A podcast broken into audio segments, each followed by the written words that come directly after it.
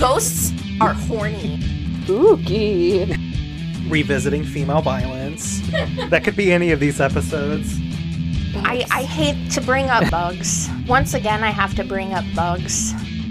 Six quick and easy steps for your common demon summoning. I accept this head headcanon. Liberal propaganda. Damn cucks. Is this is a John Winchester hate zone. Could have had Mhm. Killer Optimus Prime and he had to be racist. Fucking racist. Persqueeter. Hi, and welcome to On the Road with Supernatural, the podcast where we watch and discuss Supernatural episode to episode from the beginning. I'm Jasper Graydon, I'm Jordan Grimm. and I'm and I'm also Allie. We're all Allie. yes. Oh, yes. And we'll be your hosts for this Monster of the Week journey through American folklore and Christian mythology. Wow. Wow. We are just, something's going on today. That was the cleanest intro we've ever had. Who can sing it? The Backstreet Boys, we're back. Back streets back. All right. There we go. Copyrighted. We're gonna get a DMCA now. Hey, that's for you all, the we fans. can deal with letters. Okay, we do, we do, from my dear, dear friend Ben Francis, have a short segment. But before that, mm-hmm. let's check in for the week and talk about what our favorite reality TV show is. Oh, mine's easy. It's Bad Girls Club. Are you kidding me? I love Bad Girls Club. Incredible. It- it's just like the most stage, the most fake, but they just take a bunch of catty women, they throw them in a house together, and they're just like, fight. Yeah, It's just, it's what we all actually want. exactly. I ain't get no sleep because of you. Now you ain't get no sleep because of me. Okay, first of all, I hate that. That is like my hell. Um, that I just get anxiety, like my palms start sweating as soon as you say "get in a house and fight." um, I'm the opposite. Mine is Survivor. I don't know if I've talked about Survivor on this podcast. You have, actually. Oh, I, yo, yo. Jordan's really good at it. Um, but uh, I love Survivor to the point where I would have survivors in my backyard over a weekend in the summers of high school, and it would be my friends and Sosa friends divided into teams, my sister, and we'd even have shirts we hand painted with our logos each year. And the worst game was pole wrestling, which is literally where you get like the pole off of a shovel, like you unscrew it. Uh huh. And the only rules are um, whoever lets go first loses. And so there was one point where this guy was holding I was fighting him with all my might and he he was to the point he started picking me up with the pole and slamming me into the ground over and over again. And my mom came outside and she's like call it. That's it. No. God. and she's like we're not getting a concussion for this. You would have died first, too, before you had let go of that pole, so that was probably a good call. um and also one of the most contentious wins I've ever gotten. Incredible. So mm-hmm. what about you Jasper I'm really basic, and my favorite is RuPaul's Drag Race. Mm, fair I hate I hate RuPaul himself. Like so many reasons to dislike RuPaul, despite what an impact he's had on the culture. Mm. But RuPaul's Drag Race is so obnoxious. It's so annoying, mm-hmm. and it fills me with so much anxiety, and I love it. I'm in love with Willow Pill. I don't like the show, but this season. I am not caught up. I know. You have to watch the newest. You would love Willow Pill. You, you I liked the last season so much. Uh, this is bad. When you're like it's even better. precious baby, Willow Pill. Like I could cry just looking at them. Okay, well, I guess I know what I'm doing for the rest of the week. Yeah. I hope no one wanted um, episode 13 soon, actually. because It's all I'm RuPaul's all just, the time, I'm just going to be watching RuPaul's. Today's episode is season 3, episode 13 Ghost Facers, the one where the boys say fuck. This episode was written by Ben Edlund and directed by Phil Sgriccia and originally aired on April 24th, 2008, which you'll notice is a big jump from when the last episode had aired. Yeah, true. There, there's like about a month or two in between there. The last one was on February 21st. Wow, yeah. Mm-hmm. Wow, that's surprising. So last Thursday, Jordan and I we kind of interviewed Ben Francis. We sort of interviewed slash listened to Ben Francis talk about the Ghost Facers. Yes. And here's that. Here you go. Enjoy. I was gonna say you were coming to us live from the Elden Ring waiting room. but then it launched. Then it, then But they then opened it the launched. gates. It launched. So I was in the golden fractured world of the Yeah. lands between. So no longer coming to us live from the Elden Ring waiting room, but still joining us um, for this episode is my dear, dear friend Ben Francis. Welcome, Ben. back. Hi. Thank you, Jester. Thank you, Jordan. Yes, it's very lovely to have you back. It was super fun having you on for um, I think it was bedtime stories. At time stories. I think it's like three nine or three three. I should look. One of them. One of them. It doesn't matter.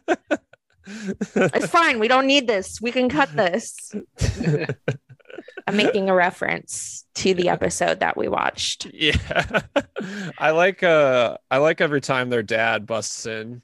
It just ruins all their fun. Yeah, that honestly that should have happened more. I Like more was- more dad interference. So funny. He just walks through the mansion as like the ghost is attacking everyone. Oh, sorry. See, you guys are busy.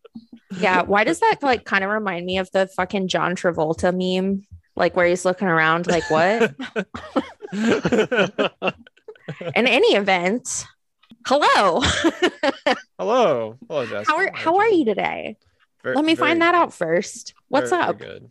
To get ready for this episode about Ghost Facers and to enjoy Mhm, its like mhm. reality TV tinge, um, I looked into kind of like the background of uh, this time period, and like I, I noticed while while going back around this time period of when this episode came out, and like how this this writer got attached. I, I just noticed that like backdoor pilots were kind of popular or like unsolicited ones that you just submit to the network around Yeah, this yeah, yeah. time like this is when around this time is when it's always sunny broke in and start and pick, got picked up from its like shot on dv pilot and like Is that how that show started? Yeah I Yeah. had no idea. That's hilarious. dv cameras and just like threw it at the network and they were like sure and jackass is another one jackass is an example of like a literally backyard pilot um Incredible of them. So it's it is kind of fitting that they would get involved in this. I didn't watch many uh, ghost paranormal series. I didn't watch like the Demi Moore one, even though I've heard amazing things about that show. Yeah, there's also Ghost Whisper or whatever. Ghost ah. Oh. was That was Jennifer Love Hewitt. I Jennifer love Love Jennifer Love Hewitt.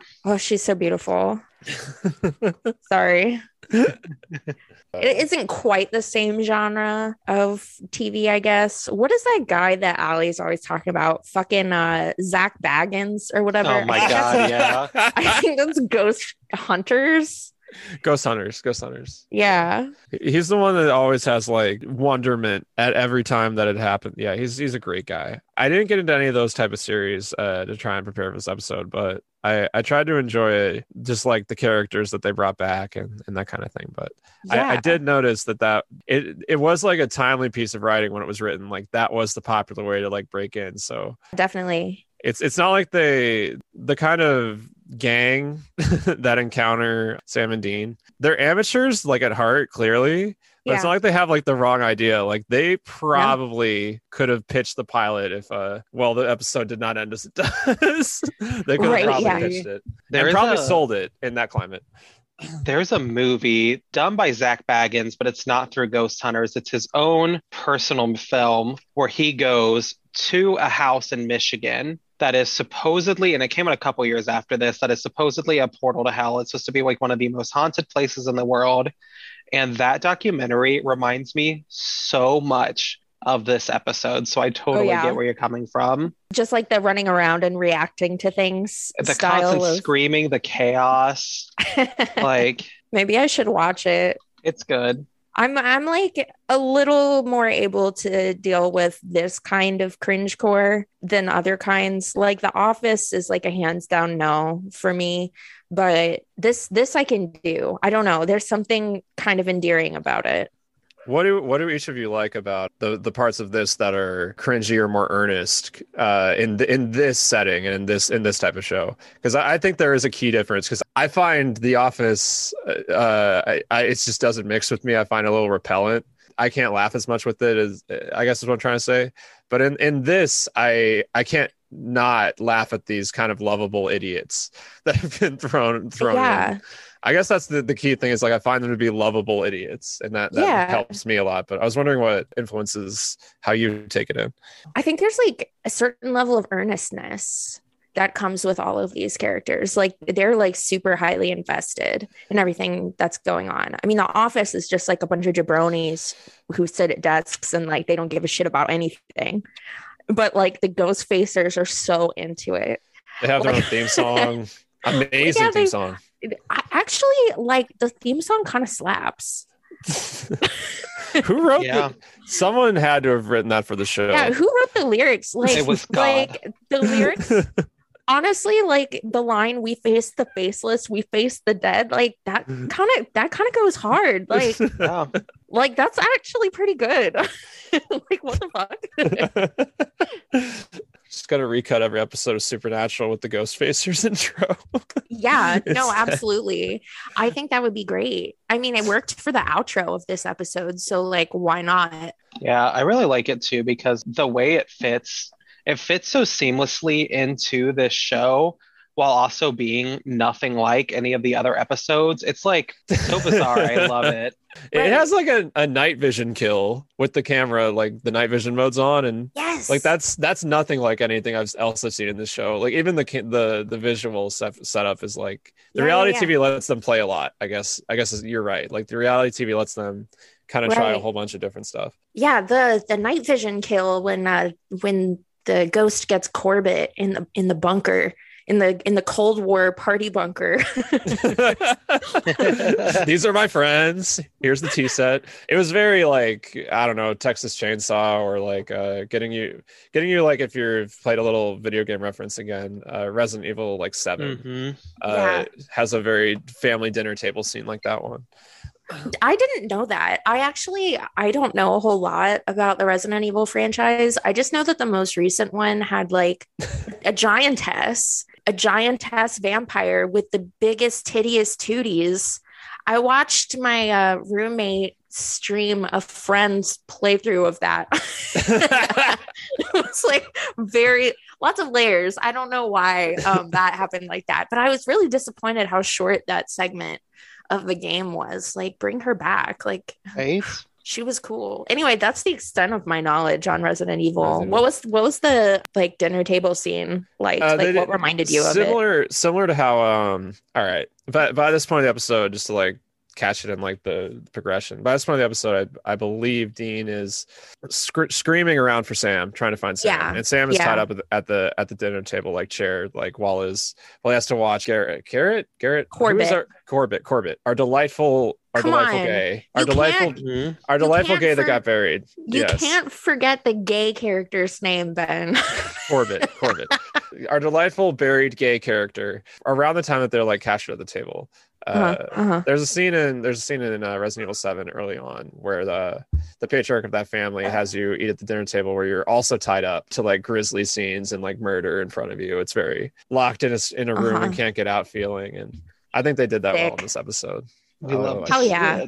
Again, just ways that they could play with like tension and stress that like reality TV allows. I think that's very cool because we're seeing it through honestly like we watched the episode of Ghost Facers. We're watching a Ghost Facers episode of Supernatural, not like Right. a Supernatural episode of Ghost Facers. Right. Even and the it's title funny- is Ghost Facers. We're in their It- world, their point of view. Right, exactly. And it's funny you phrase it like that because like the even though it's a Ghost Facers episode, it's it's following the format of a supernatural episode. It's just like very it's pointing out that there is a format, that there is a formula with like these big chapter headings and stuff. Yeah. It's like it's so fun. I love it. We love to make fun of ourselves here. No, no facer haters here. Only facer. No, lovers. no facer haters. We're we're all pro facer here. We think this show's amazing. We wanted season two. It just couldn't, Ah. work out. Yeah, it's it's gonna be on one of those listicles of you know top ten shows that got canceled but shouldn't have. Gone too soon. Yeah. yeah. yeah, yeah, yeah. And they're always like the worst shows you've ever seen in your life. Firefly. there should be like a uh, not gone soon enough tab There should just be like oh my certain, god, yeah. certain shows that just like should have been put down sooner. That's Mad Men. Mad Men didn't need to be seven seasons. Mad Men could have got by on like four. I'm just gonna say it. Mad Men had told the Oh, story. are we gonna season four. fight? Are we I- gonna fight right now? I think Mad Men burned out after four seasons. I'm gonna say it. I, I or at least burned out for me. The finale's still interesting. I don't know. It's a digression, but like there are Okay, certain shows where I would like. We're gonna have to have a chat about this later, Mr. Francis. In any event, you were mentioning earlier today when we sort of like touch base that you had some experience with like breaking into defunct buildings and things of that nature. And I really want to hear about that. Tell All right. Ooh. I I respect the the film crew behind Ghostfacers. Like their whole, you know, they went in with the right gadgets. They had multiple camera setups. They had Yeah. they they literally had like a prep table and like a, a base camp. Like they tried to do it right. I respect that a lot. But they while breaking in to like get a shoot Mhm. location or go somewhere serve as a cautionary tale as to why you don't break in and and steal a location unless Uh-huh, you're like uh-huh. it's all context, right? If you're in New York City and they're like, you can't film in New York City and you're just trying Uh-huh. to steal one shot, who's going to stop you? It's New York City. But Right. if you're like breaking into a place that's like broken down, In You're starting to, Ohio. you're starting to roll the dice. And uh, I remember having to do that for uh, a, a 48 hour shootout. Um, Uh-huh. We needed a certain location inside a place called the Ridges. Now, a lot's been made about the Ridges if we're talking about supernatural stuff because it Yeah. used to be an insane asylum. And there's a whole history of it. I would love to take someone through that sometime about like the whole like what's actually bunk or what's where's there been like supernatural sightings with the ridges and that asylum but there's certain buildings that have already been turned into administrative or art buildings Mhm. and there's certain buildings that are just needing torn down and that's the ones that we broke into and as we broke into this building and as we got into it like we got we're getting our shots and uh we're only on like the first floor not the second floor or anything. We haven't gone anywhere too far out in or whatnot. We it's mostly cleared out so there's enough room to walk and things. But if you, we hear from the basement all these like chains rattling and like things that like sound like something is down there but we're like it's probably just the wind. No it was actually uh in in this case it was uh people from university staff trying to clean. Oh my and- god. and we scared the shit out of them yeah. because I mean, like, granted, they didn't have a lot of lights on or whatever, but like university staff being in the location cleaning makes sense because it's their property. But we yeah. were like, oh, we're gonna steal this this location, and like, oh, it'll be so spooky. then like two people walk up, like, why are you bothering us? like, Oh, no. Jesus it- Christ. I felt I felt very related to the Ghostfacers crew when they see Sam and Dean. I was just like, yeah, that that basically happened to me. Oh, no. you just like see the people are like, why are you doing here? I was like, I don't know, just shoot out and I want to get noticed by, you know, film talent and they're just like, go home. but yeah, Wow. like I, I felt serendipitous watching it. I was like, I've had a very similar thing happen where Wow, Two- that is like very, very actually similar to the episode. They're like, we're filming for our show. What, what are you doing here? we're cops. Get out. get out. I love that that's their fallback. They're always trying to be like tough guy cops. That's so funny. oh, yeah, Uh, I know. Especially, I think, in the earlier seasons when, like, sometimes they don't really try as hard to sell the whole cop thing. They just sort of show up and act mean. And they're like, yeah, we're cops. and it's just sort of like you're clearly not you're clearly not sweeties Yep. okay who is your favorite of the ghost facers ben Favorite of the Ghostface? I like. Okay, I like Harry a lot. I stand them pretty hard. I, I wonder what what both of you think, but I stand them because they have the only sensible course of action, which is okay. The adults have showed up, Sam and Dean, or are the in-universe adult of this situation. sure yeah have sh- have showed up, which is Sam and Dean. Uh, they're gonna take care of it. Let's just run away and make out. Honestly, genius. I would have done the Oh, same yeah. thing. That's yeah why. like- why would I work any harder than I have to at the moment? Two adults can take care of it. So I I, I believe in them and I respect them the most. oh my god right i'm just like what else is there to do? It it does remind me of um also another season one episode, the asylum episode, Mhm. where like they go to the asylum as like a date. Like the guy wants to like make out in the spooky building, and I'm like, yes, that's the move. like you get it. I personally I think this is Harry's one redeeming quality. Like I I honestly think he's really annoying, but like the fact that he was like, you know what?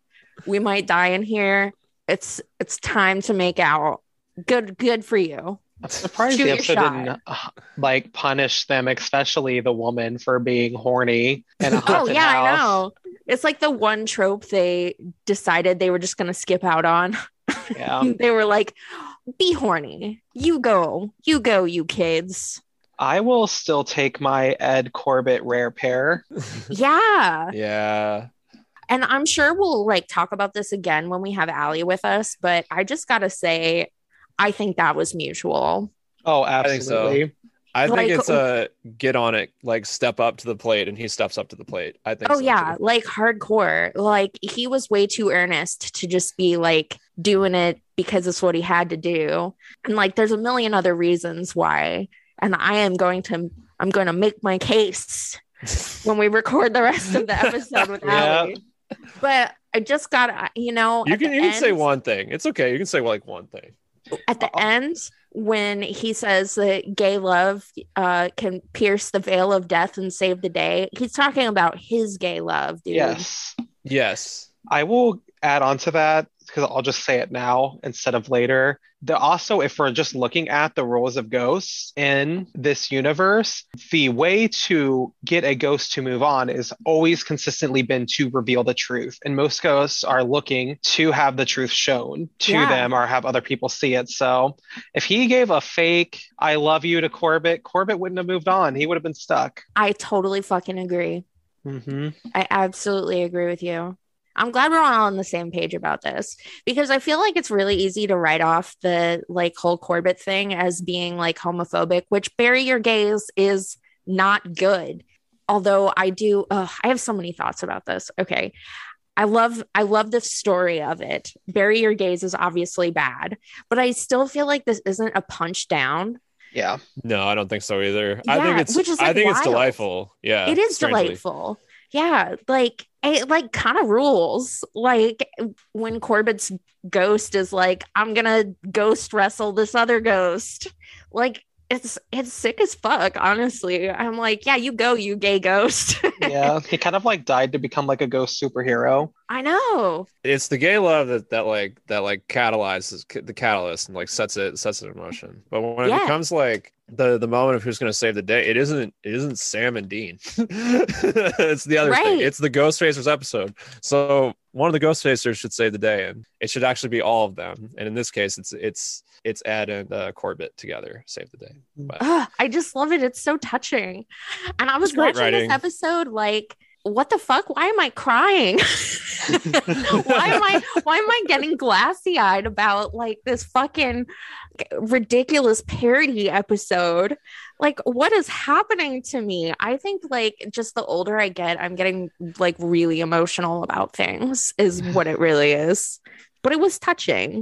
It was very touching. I again, like I felt so delighted by all of the decisions made throughout this whole episode. Every Yeah. time, and it, like, and especially like if you're using like Ghostfacers as a way to demonstrate the relationship between like people who would be the fans of like a Dean and Sam in in that world, especially, but like who would be the fans of them and their relationship to them and how they are able to work together and to like even even the fact that like Dean likes the show. At Yeah. the end of the at the end of it he's like wow that wasn't half bad. I kind of like that. Like he's on board with it. Like he enjoys their company. He just doesn't work the same way that the ghost Fae do which i think is really really cool Yeah, well, and I still, like, think- camaraderie So- Yeah, and I think like because this episode is an episode about TV, it makes so much sense that Dean would like it because he's um a character who's made up of TV. Like he's Yeah. raised by the television.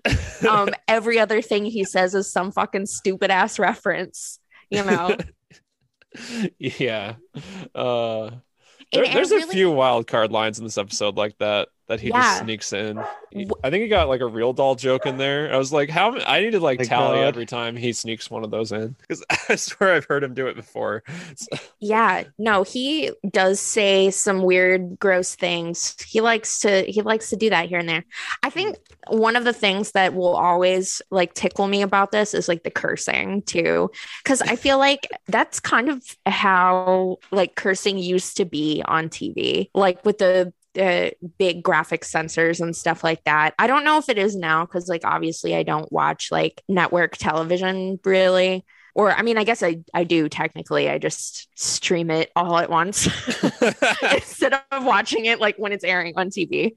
But like, you know what I mean? yes, Yeah. and they don't censor it the same way. There's no black bar anymore over the mouth. That like no, that yeah, that disappeared. Like if you ask people who would watch Scott Pilgrim, for example, today, and they see the scene where uh, Aubrey Plaza is shaking her her hand in front of her mouth, which is still black barred out. Like a lot of them are like, "What is this about?" Like it doesn't it Right. doesn't even track. Like that's there's no point of reference even left. It's it's Right. kind I like it. It makes me feel like I'm watching an episode of The Osbournes.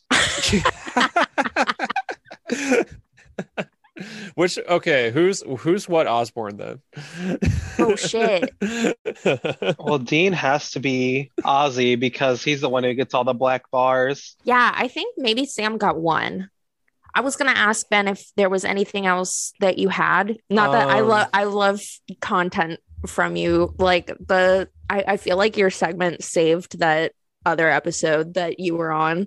Like it was the best part of it, in my opinion. Well, thank you. I I appreciate you all having me on. It's always very fun.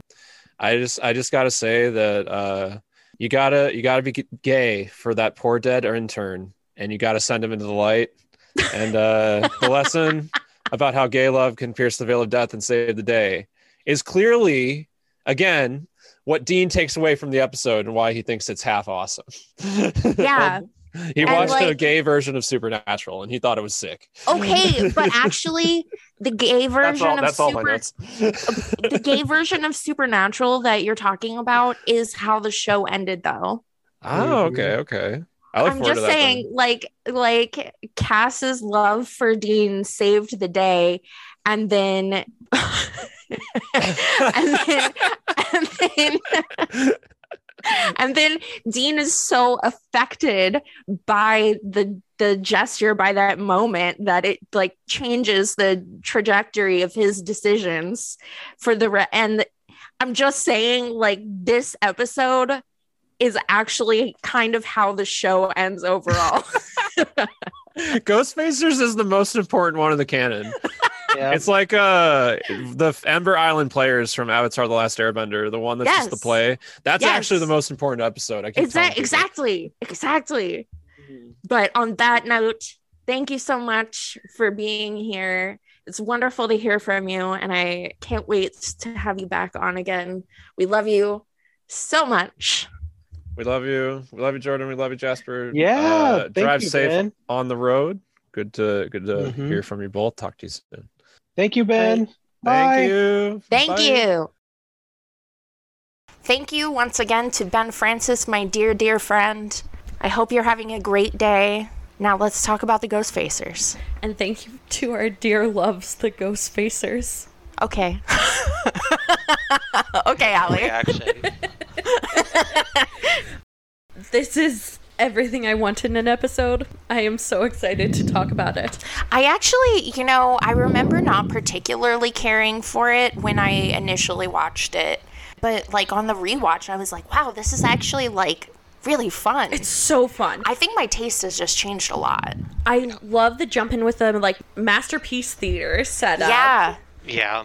And you haven't gotten here yet, but Jordan, did it not remind you of the season seven um, Andrew episode in Buffy where he does the vampire?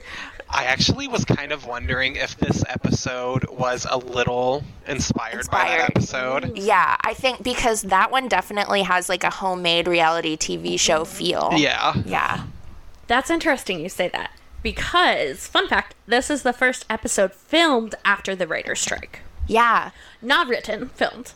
Okay. Um, and because of that, that it's kind of inspired because they thought that TV without the writers would then become more reality centric, and there was this huge push towards reality TV to be like this.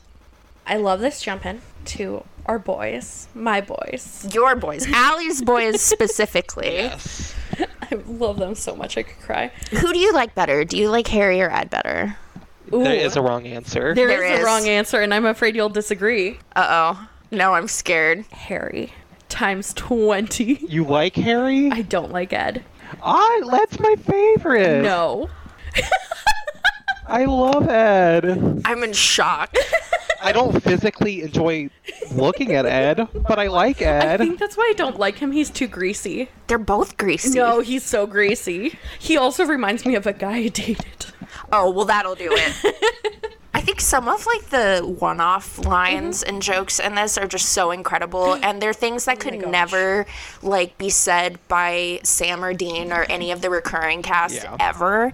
Like when they're talking about the creation of the Ghostfacers as a team, Yeah. not just the two of them, and they're like we're two lone wolves. Mm-hmm. Like that by itself, I was just like I'm gonna pee. Yeah. And then they're like, two lone wolves need other wolves.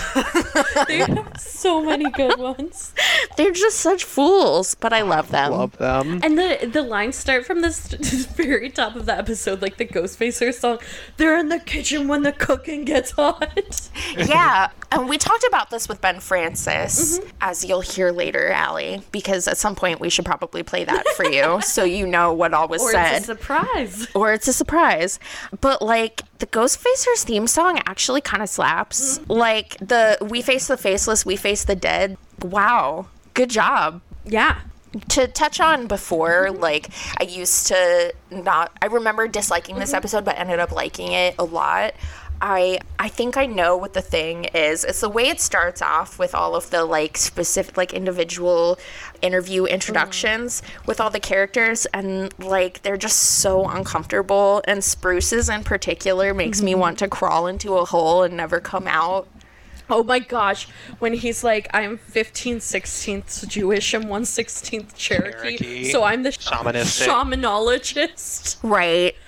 I love to. Okay, it's definitely really funny to make fun of white people for claiming native ancestry. I didn't like the punching down that immediately followed it mm-hmm. with like the gambling and the peyote addiction and whatever. I'm like, that's not really funny, but Yeah, okay. like if they had dropped that line, it would have been we could have all had a laugh about it. But then yeah, they had to add that in. I kind of for who it's coming from see it through a different lens being like um so many times you get these people who have like some small amount of connection but the Right. story gets passed through their family and just becomes the racist stereotype right. so it reminded me of that um It's like like the masculine side of the my grandmother was an Indian princess or whatever. yes exactly Yeah, I get that. Yeah, but that's like honestly one of the only things I don't like about this episode. It's so fucking fun. Oh my gosh, this whole like after we kind of leave the Fireplace scene. This whole like first phase, the like um, is it called like research? it's called homework Oh, homework is so like the whole thing is just hilarious. So like the dad coming in Oh at random God. places. I thought I was gonna die when Ed is like gesturing with the marker and he just drops it and doesn't react like mid sentence. I'm like, what? That is like that's it's just so it's just so funny. Like what the fuck? And like to talk about like the phases, I love it. Yes. I love it. It's like in the same way that we've had like spoofs of the format before, like in um, Hollywood Babylon, just rips all of this to shreds. But this does it in a completely different way. It's just like remember the the format of the, your run of the mill monster of the week supernatural episode. We're going to throw that in your face right now. Well, and specifically, it's referencing a lot of old TV shows, ghost Yeah. shows. Definitely Ghost Hunters, which is the good one. I am not a ghost adventurer, Zak Bagans. You can keep him. no, thank you. Um, which I don't know if Ghost Adventures Ghost Adventures came out in 2008, which is when this aired. So I don't know if it was like airing yet, but it's interesting. But there were things before it. There were. Yeah, there were the same There were. too. I love these formats because when I was little, um, I'd watch these with my little sister, and I'd read each one aloud in a creepy voice, like. Part one, the research. And the show wasn't scary to her, but that was too scary. yeah. um, I'm obsessed. I also cannot get over that they work at Kinko's. You Oh my god, right. So it's been like what since this aired like 14 years. I Yeah. still don't know what a Kinkos is, and I'm too afraid to ask. It was like a print place. They they still exist. kinkos What? still exists. Yeah, it's like a print and copy place. A lot of times they're attached to like a FedEx. It was like every greasy stoner worked there.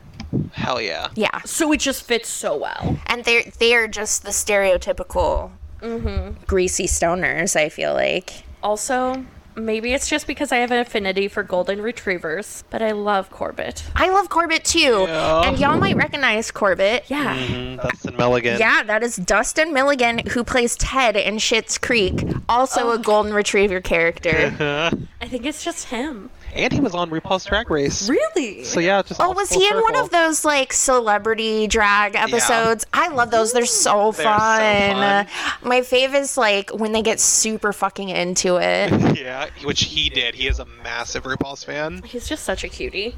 I really like Corbett as well. Yes. And I think um, the episode wants you to like Corbett, Mm-hmm. which I really enjoy because like yeah and and not to like jump ahead to the fact that he dies but like yeah you could definitely say oh this is bury your gays Yeah. um especially since it's the first time they've really addressed like gay attraction for more than like a fraction of a second but at no point do i feel like the narrative is making fun of him I yeah, and I actually have positive and negative rep is the first thing on my paper. right And uh, the negative, he does die, and he does hit on a straight guy. maybe Um, yes. Well, I think it's already been established in the canon that Ed and Harry have sex. Yeah, that's so- true. So You don't remember that from? Um, you mean we'll get to have sex with? oh right Other- right right right Um, and there's also the like graphic part, but he's a cutie. He's so respectful. yeah Yeah. Um, he's a himbo, and he saves them and goes out in like a tough way. yeah he's the hero Yeah. Well, so here's my thing with his attraction to Ed in just this first phase. They're relying on our kind of biases of a Mm. mo- most likely straight viewer in 2008 Right. But you're like supposed to think that this is gross because that's what people thought of gay people at the time and a lot still do I guess, but like still, even when they have the individual Harry interview, his main concern is just the potential for interpersonal drama. Yes. And not the fact that it's gay stuff. Yeah, so my thought was that it wasn't done too poorly, and if you do are relying on those biases, they do plan to subvert it later. Mm-hmm. So I really enjoyed it, Yeah. even as early as this I part of love the it. episode.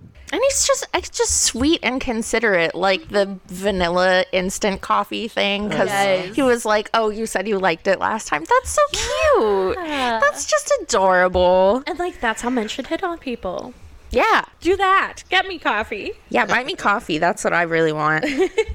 And I do like um we get so much about them here because we've been introduced to the main two before, but it's been a while. Yeah, And on top of that, like we don't have Maggie or Corbett or Spruce Right. in the first season. So we get in this um, a reintroduction slash introduction to everyone, and then we also get the once in every four years this is haunted, which is all you need for lore. Right, They did not overwhelm, which I was very excited about. Yes. right, right. Exactly.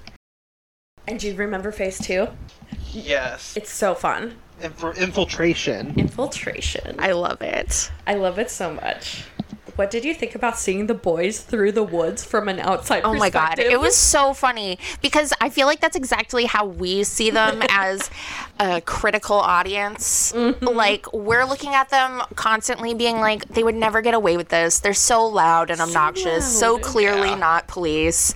So I feel like it's so validating to like see mm-hmm. them through this lens and I especially love not cops, just Hicks.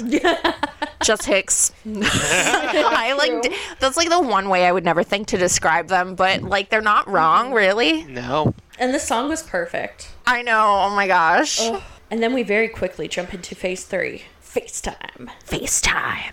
I love their setup here. Uh-huh. And honestly, I feel like all of the stuff they're doing is the kind of stuff I wish that the boys did. Mm-hmm. It's like and and okay, it's it's interesting to me because yes, we're presented the Ghostfacers are presented to us as like buffoons, but they actually kind of nail this end of everything. It's just they don't they're just ignorant of the actual supernatural forces that they're dealing with. Like they just have a, a knowledge void. But they're like on the right track. yeah, no, they really are, and Yeah. without anyone really um, coming in and and telling them anything. And we get to see that the boys through them, which is like the boys we see very much through more of an emotional storytelling. Mm-hmm. And I feel like this shows us the reality of the boys a lot more of the time. Yeah. Um, like when they run into them right at the start of this phase, and Dean says "fuck me," and you get the little skull that Yeah. flashes over. Right. I love their constant cursing. Yeah, and I remember the first time I was seeing, I saw this. I remember thinking like, "Fuck yeah!" Like finally we get to see like how Dean would actually respond if this went a TV show. Right. There's no way he's not saying that. Right. chance. Okay, I need to take a pause here, Yeah. and this is part of my my Ed and Corbett is mutual thing because I don't think Ed is straight. I. But the way he's like, listen here, chisel chest, I'm like, Agreed. are you fucking kidding me? there- yeah, there's no way. I- I was just looking at the, me having written it down. I was like, wait, chisel chest. chisel chest. yes. Stop looking at his titties, Ed. His eyes are up here. And we also get another famous gay. It's Zachary Quinto from Murder House. Pops in as the ghost. Wait, that's not really It's Zachary not, But Quinto. it looks exactly It like looks- Zachary Quinto. okay, I was like, what the fuck are you talking about? I was about to say, I'm like, I'm pretty sure he was in a big starring role at this time in Heroes. Yeah. That's so funny. but it looks exactly like his character in Murder House in American Horror Story. I also loved that. Like, the CGI looked good. Yeah, actually, I thought all of the effects look really good in this episode. And the way I think playing with, like, the candid cameras mm-hmm. allowed it to look a little bit better. It was just so fun to get this unfiltered look at Supernatural. It was, Yeah. Yeah. Yeah, absolutely. It, and when you mix the like candid shots like through their cameras and through the GoPros and then something, it does feel so much more realistic. It reminds me of that movie we watched last, the haunted house one, Hell House LLC. Yes, Hell House where LLC. like it's so much of that like joking around and camera that you're like when something actually happens like it mm-hmm. hits even harder mm-hmm. Yeah, mockumentary horror is such a fun genre. when it's good yes. I gotta say, though, mm-hmm. about the ghost echoes thing, yeah I wish they weren't. why I feel like it, there's too too much extra, mm. you know. Mm-hmm. Like I feel like it confuses it a little bit too much. Like what's going on? Mm. Like they're fun. They're all fun individually. Mm-hmm. Like the way like the train slamming into the ghost. that one was such a good special effect i really Yeah. liked that yeah, there really was a sense of depth. Like mm. like the thing was zooming away. That looked good. Yeah, I kind of liked it just because, well, it's set up for Corbett later, but also, um, Well, yeah.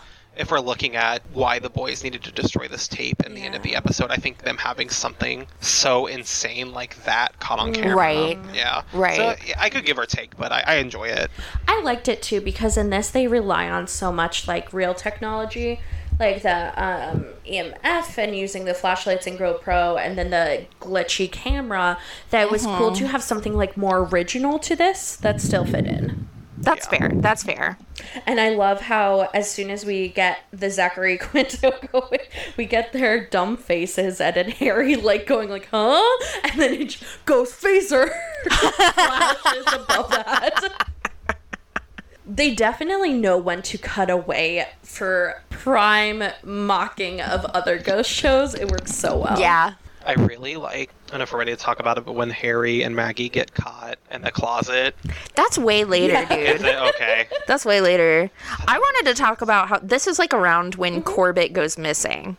Oh, because that's they right. they freak out about the ghost echo mm-hmm. and then they're trying to they're like running down the stairs screaming and that's when Sam and Dean are like we got to get out of here because it's mm-hmm. before midnight and Ed is the one who notices that Corbett is missing and he's the one who's freaking out trying to find him as well. Ghost Hunters was 2004. Ghost Adventures is 2008. Are they the same thing? I No. can remember. Don't don't come at taps. I, no, I like Taps. I've never seen Ghost Adventures. I'm so sorry.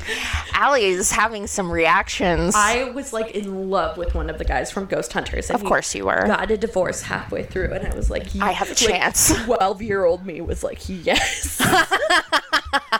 Anyway, Anyway, uh, oh, there are a few quick lines I want to go through because some of the dialogue is just so fucking good. Yeah. Like, I love how they come downstairs screaming, oh my god, oh my god, oh my god, before the other half realizes Sam and Dean are there. right. Um, we also go, uh, we also get, aren't those the assholes from Texas from Harry? Mm-hmm, We got a problem here, and that ghost ain't it from Sam. They're all so good. Yeah. I really love the Dean line. Does looking at this nightmare through a camera make you feel better or something? Yes. She's like, yes. Oh I Oh my God. actually, like, on a real mm-hmm. level, though, that's like a real thing. Yeah. Like a real psychological thing um, mm-hmm. about, like, people who are always taking pictures or recording. It, like, di- it does distance you. Mm-hmm. And, like, it's also a comment on the audience. Yeah. Yeah. Because this is the genre we're watching. It's like, do you do you feel better about all of the bad things in your mm-hmm. life being distanced from this horrible narrative and just getting to be a voyeur? Yes. Yes, I yes. do. Yes. Oh, Dean also has the great term supernatural lockdown. this is a supernatural lockdown. Dean belongs alongside. No, no, nay. Dean belongs in place of Zak Bagans. Get out of here, Zak Bagans. Fuck you. Dean, take the show. I don't know anything about Zak Bagans except what you've said about him. I just have personal beef. And, like, even when we went to the Pens. Uh, What did the- he, would he call your mom ugly or something? what kind of personal beef can you possibly So have? so much personal beef, Zak. You and your cross shirts and your d- bedazzled jeans. Fuck you and your spray tan. what the fuck? Allie doesn't like the glamorization of the ghost hunting industry. I hope you run out of hair Zak gel. Baggett's made it too commercial. No, he's so angry. He's always like, "Fight me, ghost, fight me." He made it too fake macho. Mm. That's my issue with him. Oh, gotcha. Because he's always like, "What are you, a pussy?" To ghosts. We gotta yassify him. Um, I mean, he's halfway there with the fake tan hair gel oh, and true. bedazzled jeans. True. Lot to unpack. Zak Bagans, if you're listening, put your badussy into your hunting.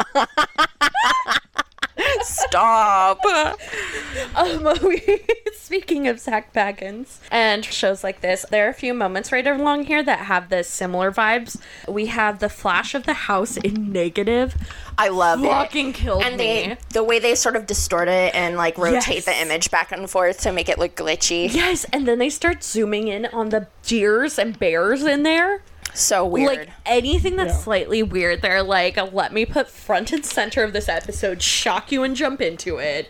Mm-hmm. Oh my gosh, I just am obsessed with this episode. it's really good. I think even um like the the ghost echoes aside, Uh-huh. I think the rest of the stuff with the haunting really fits in well with the other kinds of themes they're trying to build with like the whole idea of, you know, reality TV and isolation and all of those things. Like look looking at everything through a camera.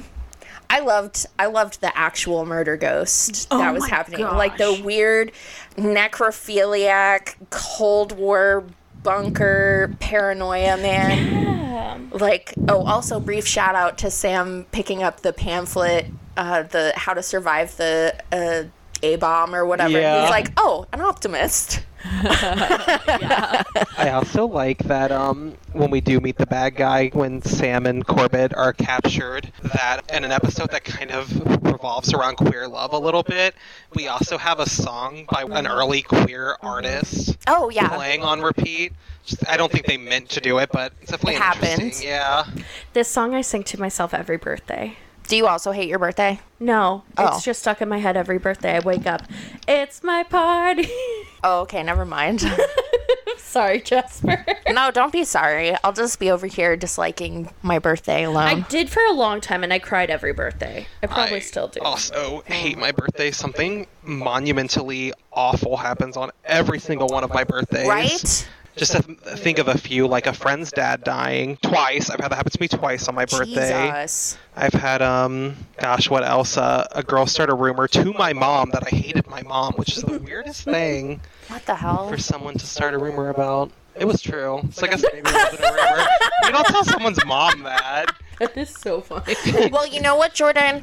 It's your party. You can cry if you want to. Well, cry if you want to. Mhm. Cry if you want to. repress if I want You would to. cry too If it happened, if it happened to you. Mhm.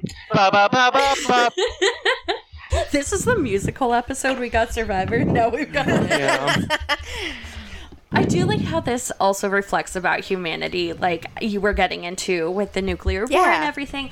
And it's kind of like, well, we can't ignore everything and look at it through a lens and be so removed, but mm-hmm. also if we look at it too closely and like commit to our fears, that doesn't help anything either. Right. It's like the two opposite mm-hmm. extremes. Yeah, you gotta live somewhere in the middle. And oh my gosh, Dean's face jump scare when they like pan around thinking someone's gonna be there. It's right around here, and it's just Dean's face come around a corner. Oh my god. Fucking kills me. Thank you, because everyone keeps wandering off alone. Oh, was it when Harry screams at the rat? Oh no, that was early in the Episode. Oh yeah, that was pretty early, but But shout out to that line. Rats are like the rats of the world. yeah, what does that even? Come on, man. if we can do better, you can do better. Also, rats are sweetie pies comparatively. Give me a rat over a hamster any day. That's fair. Yeah, they are a lot smarter. My thing is just that like rats and mice and stuff, I, I'm very easily surprised. So when they pop out, I'm like, ah. Yeah. I have screamed at mice in my apartment. I'm more that way about humans. Oh, I definitely scream when humans pop out. I really want pet rats, but they only live for like a year and a half, and I'm just not willing oh to do yeah, that. Oh yeah, the emotional investment versus like the depth of loss, not Not worth it. doable. I can't. Um, so on this somber note, we get Jordan's jump to the scene of Harry and Maggie macking on each other. Good for them. Good for them. I also really like that actress that plays Maggie. She's, Oh, in a lot great. of stuff now. She's awesome. Yeah, I really like her in this episode as well. Like, I think the balance of my brother is stupid and annoying, but also I'm really invested in this personally is, Yeah. is like really good. Yeah, I also really like that. Um, she's the first Asian actress we've gotten who isn't a maid in the entire series. Right? She has a name. She has a name. Yeah, she has lots of lines. She's not gruesomely murdered. right yet. and she's not like, despite the making out in the haunted house, no consequences for that. True. And normally dressed. yeah, normally dressed. No one is like sexualizing her. The only thing mm-hmm. that happens that's weird is just the emphasis on being adopted, which is like, uh, oh, yeah, uh, adopting a Chinese baby or whatever, Yeah. like that whole thing. Mm-hmm. But I kind of they don't really circle back to that a whole I lot. didn't like how it was phrased, but I did like it because, in a way, it shows Ed's progression with her. Where at the start he's like, "Yeah, that's my adopted sister. That's not my full sister," and at the Right. end, like he's very protective of her. Yeah. I just wish it had been done in a right. different way. Well, yeah, it's just like the the terror exposing his actual vulnerabilities Yeah. and everything. Whereas earlier he might have preferred to obfuscate how much he cared. I'm always waiting until you've forgotten. you get me every fucking time. I can like sense it coming. You look over, I'm like, oh god, no. The eyebrows are happening. Um, we get more separating the team when Dean gets locked in the basement, and I'm so glad they have a line of levity here, where he's like, "Get the salt out of the bag, make a circle, and get in it," and and Harry goes, "In the duffel."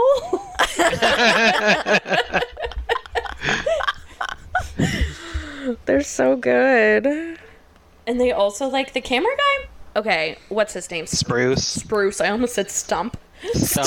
that was if he had died. Stump over here is like probably a shitty guy. He seems like it. But you know, he's really fucking good as a cameraman getting Yeah. people to talk. Right. He almost gets Dean to talk about having only two months left to live. But Dean catches on and goes, No, I'm not going to whine about my life on some stupid reality TV show. And the camera guy goes, So is it cancer? like, yeah, he's kind of a dick, but like, it works well in this. right. How did you feel about the party setup? In the bunker. Yes. I think it's hilarious. I think like the fact that he didn't just like taxidermy the bodies, but he taxidermied the faces to be smiling. Yeah. That is fucked up. I love it so much. I love it. No, it's so good. I think It it's is. fucking disgusting. Do you know which one you'd be in there? What do you I'll let you decide for us. Um. Oh, I only know which one I'd be. Oh, you mean which one of the like Y- ghosts? uh, yeah, like bodies. Okay, there was the train guy. Yeah. There was the Murder house guy. the the fedora Mm-hmm. getting shot. What was the other one? um, he's the one I would be. He, I don't know how he died, but he's leaned back with a weird smile, eyes wide open, and a drink in his hand. Oh yeah, yeah, yeah, yeah. Only one drink? That's not you. That's true. Yeah, you gotta have at least four. true. Ellie's a double fister. Of non-alcohol. I'm a quadruple fister. Well, you would definitely never catch me wearing a fedora or I don't know. That's not true. I Okay, could see it. listen. The old school fedoras, though, like the real actual fedoras, that's that's stylish. Okay, I'm, we're not talking about like the brown plaid trilbies of hmm. 2013. All right, that's not what we're talking about. I would love you to bring fedoras back. Just like go on a single person mission. I don't think Jordan could do it. I don't think No. Jordan, you I- could pull it off. I no don't have offense. a I don't have a he- head for hats. But I think you could be known as the guy who tries to pull it off. Thank No. you. I love you That so is much. that is I think it would just best be so scary if Jordan tried to do that because, like, to make a fedora work, you kind of have to wear like a trench with it. Oh no no no! I'm thinking like a green fedora. Like it has to be colored a different color. It can't be like like what neckbeards wear. It has That's to be. I already said that. I like yeah no not the trilbies. We understand like the classic. no, I'm wide talking brim about like fedora. a pink oh. or green, oh. specifically green. I'm just gonna wear generic white hats like the ones from the early 2000s that are Stop. fuzzy and wide brimmed. Please do. Stop. I'm sorry, Jordan. I love you. You cannot pull off a fedora. Thank you. I don't think you could pull off a fedora, but I feel like you have the spirit of someone who could pull off. Jordan, we're gonna fight. We're gonna fight. Throwing my papers down. Let's do it. I want to go back to earlier you saying you could take four fists. I know. I said it. We moved right along. I was just sitting here like, hmm. I mean, that's pretty impressive. yeah, it really is. Like the amount of prep involved. In any event, I was sad that Corbett mm-hmm. died. Mm-hmm. Since we're coming back around, we're at this point again. Yeah. But I think, and here's the thing: I'm I really like tragedy. Mm-hmm. I love tragedy. I think if in this show there were more gay characters and at least half of them didn't die or something, this would be great, and I wouldn't care at all that he was killed because Yeah. he got to be a badass in the end. You know, Yeah. I think like there should be room for like I want the horrible toxic gay villain. Mm-hmm. I love the horrible Yeah. toxic gay villain, you know? And sometimes like we do die and it is mm-hmm. horrible. And it's just like w- everything else surrounding the narrative like how it supports that character despite the death mm-hmm. or, you know, how it falls flat because it's like, oh yeah, gay people die tragically. That's what they do. Yeah, I'm so torn because we do get some really good lines from it. Yeah. Like when Ed, they tell Ed to, or sorry, Ed tells Harry to help him because he's got to be gay for the poor dead intern. Harry tells Ed that. Yes. Yeah. Sorry, that is what I meant to say. Yeah. I get confused. Harry's not Harry. Harry's the short one with the black hair. Yeah. Yeah, and he's not the hairy one. One has hair on his face. Can't he be hairy? Just make it easy for us, Please. Supernatural. Yeah. Why are you like this? I'm not smart. but I do agree. Like, it, it it's just hard because I just want more gay characters. No, I want I want them. I think mm-hmm. in isolation this is mm. good, but in the mm-hmm. larger context of how queer people are represented in media, Yeah. it's not good. And I think given the fact that you know, I'm sorry to everyone who loves 1518, but it is still bury your gays and that came out like a year and a half ago. So and that that was a main character. Like we really haven't progressed that far. Nope. um you know that kind of blows.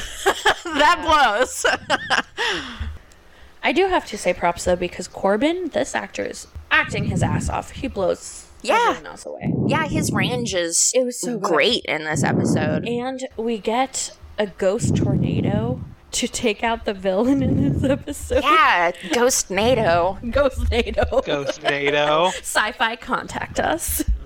Honest i would watch that True. Oh, that sounds awesome. Although, didn't we? Wasn't Ghost NATO the last episode? Wasn't that Jus in Bello? True. You are True. correct. Ghost NATO back to back. So yeah, it is. It is Harry who pushes him to like go and get him out of the loop. But I think like it's clear that Ed is the one who's the most affected by all of mm-hmm. this. Especially because he's not just pushing him out of the loop, he's pushing him to accept his feelings. Yeah. Yeah, Jordan has such a like shit-eating grin right now. I thought you were gonna But, say like- he's pushing him out of the closet. Well, that too. That's true. Yeah. I think like there is something in, in like the fact that he's just surprised by the whole idea of it. He's like, mm-hmm. "Wait, me? Really?" Like it seems to be the biggest reaction we get out of Ed. Sorry, I'm like I find this whole interaction to be very sweet.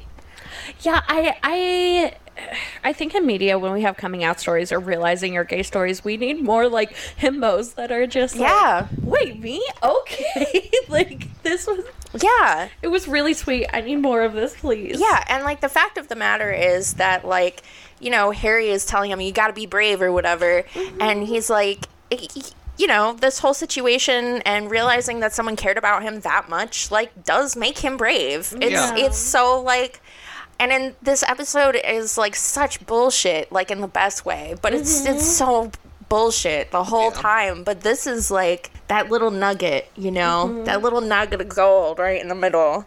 And like even the um like the way he talks to uh, Corbett's ghost, um, and like the narrowing of the scope from the we to the I in the language of like I care about you and we need your help and you mean a lot to me. Like I just love it, and I love that it establishes a pattern of of that third to first person kind of speech giving, Oh, which we will see return many many a times from a one Yeah. Dean Winchester when he is caring about things. And that's and that's true. And then when they talk about that scene, I know it's a bit later, but they say, um, this is how gay love can pierce through the veil of death. Like Save the day. and save the day, which is what happens here in this moment, but also like means a lot for the show going forward. like it sets Yeah, up that. we talked about this briefly with Ben. Like that's kind of how the show ends. yeah, yeah. I'm like, whoa! Like watching this again, I'm like, wait a minute, mm-hmm. gay gay love really did pierce through the veil. Also, Dean tearing up to that line. Oh my goodness. That got me. yeah, And forced to face something scarier than ghosts themselves. themselves. Like I know both are such cheesy lines, but in the context, greater context of this show, like hit really hard. Yeah, no, it- it definitely did, and I think like there's really something to the fact that Ed gets kind of somber, actually. Yeah. Yeah. and, and I mean they they pull back from that to keep it light. True. But like for a minute there, And when they flash back to Corbett's "All Our Dreams Will Come True," wow, that was actually really sad. It was super sad. yeah, The uh, so the the forced to face themselves remark. I mm-hmm. actually had another thing about that. It's not just that like you know, that's kind of what the show is about. That's kind of the whole monster genre. Yeah. True, yeah. It really, it really is the whole monster genre. Like that's what makes horror compelling. Mm-hmm. It's not just getting spooked, although that's mm-hmm. fun. It's like taking these really deep looks at intense, uncomfortable emotions that we don't want to look at. That's what's really scary. I had one more thing about Yeah. the gay love bit. I want a million more things about it. We're all in agreement that that was Ed talking about himself, right? Yes. Oh, the gay love part. Yeah. Yeah, yeah. Okay, good. Yeah. Not only was it Ed talking about himself, but it wasn't even like him being like kind of somber about it, like gay love can't solve everything. He was like, fuck yeah, gay love can solve everything. Yeah, It, it was can. empowering. Fuck yeah. It felt like powerful acceptance, which is very much like Corbett's death. Both Right. of Yeah. them felt like that. Yeah, totally. We need to. The show needs to exhume and revive Corbett. I will make a Crossroads pack for it. He was the sweetest. I'm I'm so happy he got his cool moment, but I'm like, I love Corbett. I would love him in all of the future Ghostfacer episodes. Yes. I really hoped he would be a ghost at the end of this. Yeah, they I they sort of talk about that like it would be cool to mm-hmm. have a ghost as a ghost facer. I wanted Yeah. that so That would have been really fun. And then you get the camp of "Are you dating a ghost?" That could come back. Yes. Mm. Oh shit! Someone could write make- this fan Oh, fiction. please. They can make pottery together. Oh my god. I hate that so much. I'm like, no, go on ghost hunts together. Like, it does suck that they had to delete all of the footage and stuff. It did suck, but I liked it. I it sucked and it. I- I did like how they broke that moment with them driving away to the theme song. yes, okay, but I love how getting back into their perspective mm-hmm. at in that final scene mm-hmm. and having the Ghostfacers theme song overlaid on their exit positions them as the Ghostfacers. yeah. It was cool. Yeah, it's just like another little meta layer. I, it's just so cute. They, they did have to destroy the tape, obviously. It was sad that it was a tape that was also in memoriam That's so true. that got destroyed. Yeah. Yeah, what you have of him left? Headcanon that they kept one external hard drive. Yes. The Winchesters, Yes. not the Ghostfacers. I wish they cut everything but the like previous recordings of Corbett and just sent the recordings of Corbett back. Mm-hmm. That's my head headcanon. I like that. That's sweet.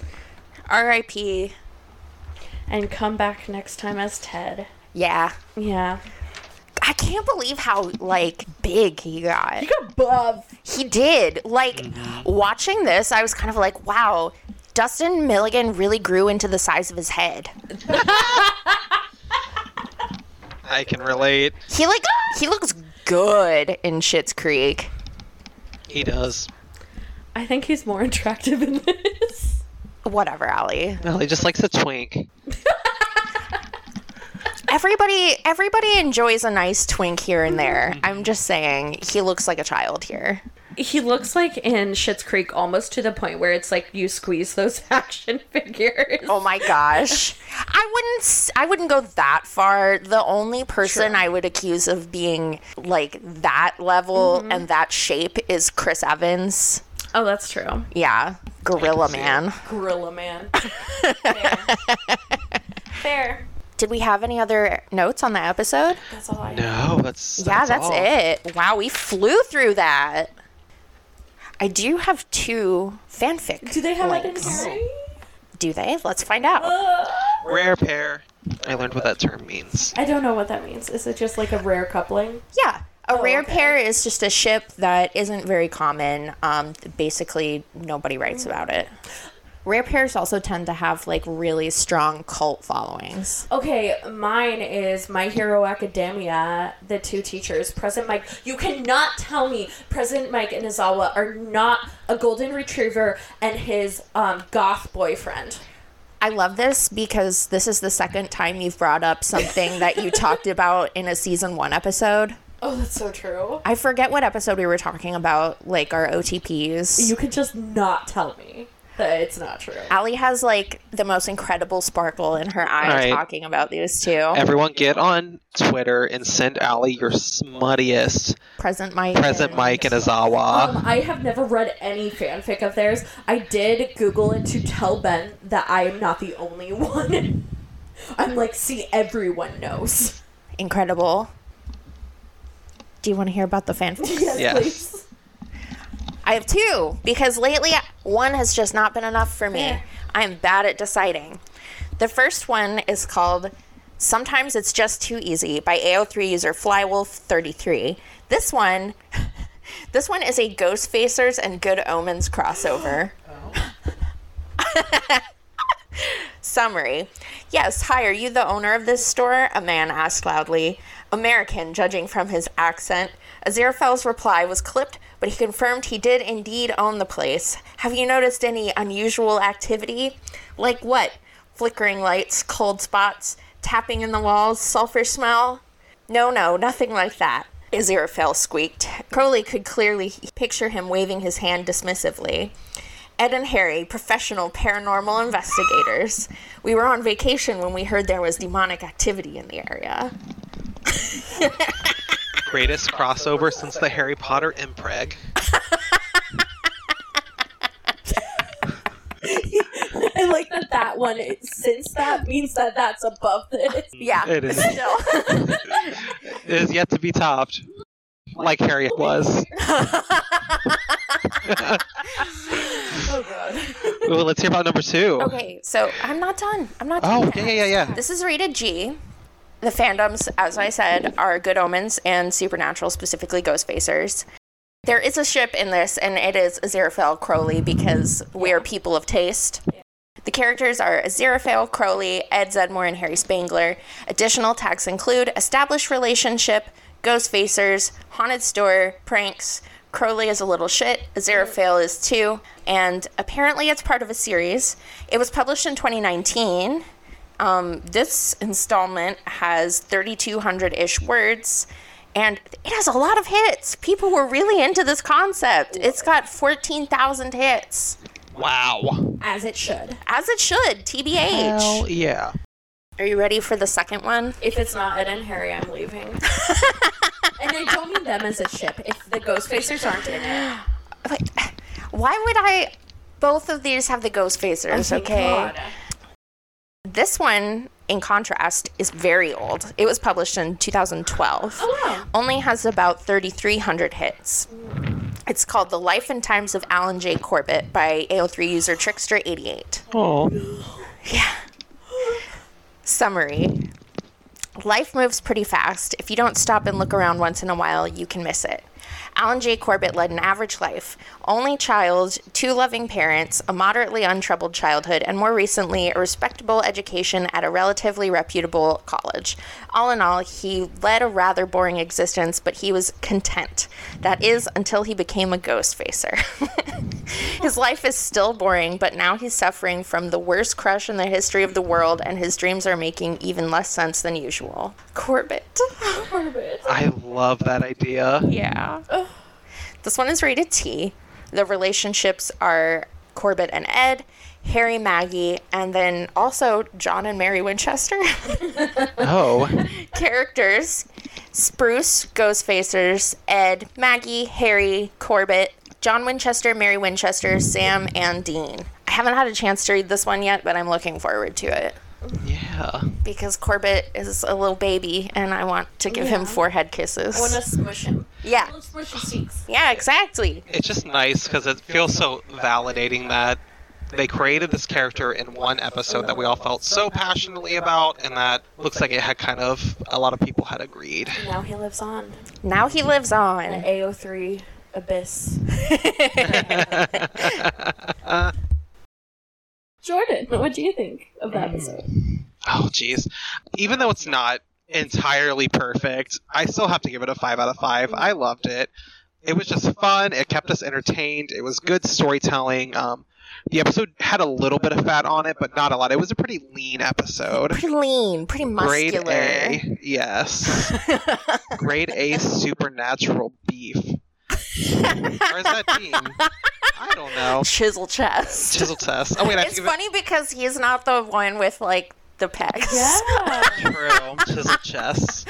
If if he's chisel chest, what does that make Sam? Um, Bizzle best. dog. What? Dog shirt chest. I was I- gonna say mama's titties, so Uh, I guess I'll, I'll give it a five out of five. Um, markers dropped randomly. yeah. What about you, Allie? Obsessed with this episode. Obsessed with everything about it. Um, I wish I had a whole Ghostfacers world. I can't believe we were in Florida where they were like a week after them. I'm Incredible. Yeah. what what a tragedy. Um, so I'm going to give this one 10 out of 5. Oh wow. 10 out of 5 birthday cakes. Incredible. What about you, Jasper? I'm gonna give this one a 4.95 apocalypse survival pamphlets mm. out of five, and it's just for for me. Some of the ghost elements were just a teeny bit too much, mm. And that's it. Because everything else that's going on in this episode is absolutely my jam. Yeah. I'm I like I just love it so much and I love that I've inured myself enough to cringe core that I can enjoy this level of it. Mm-hmm. Great episode. So, because it doesn't add too much into the overarching story or overarching plot of season three, I decided I wasn't going to do predictions this week. But stay tuned; I'll have some wild stuff next week, hopefully. Yeah. I'm sure you will. Oh, I Next time will. we get a Minions crossover.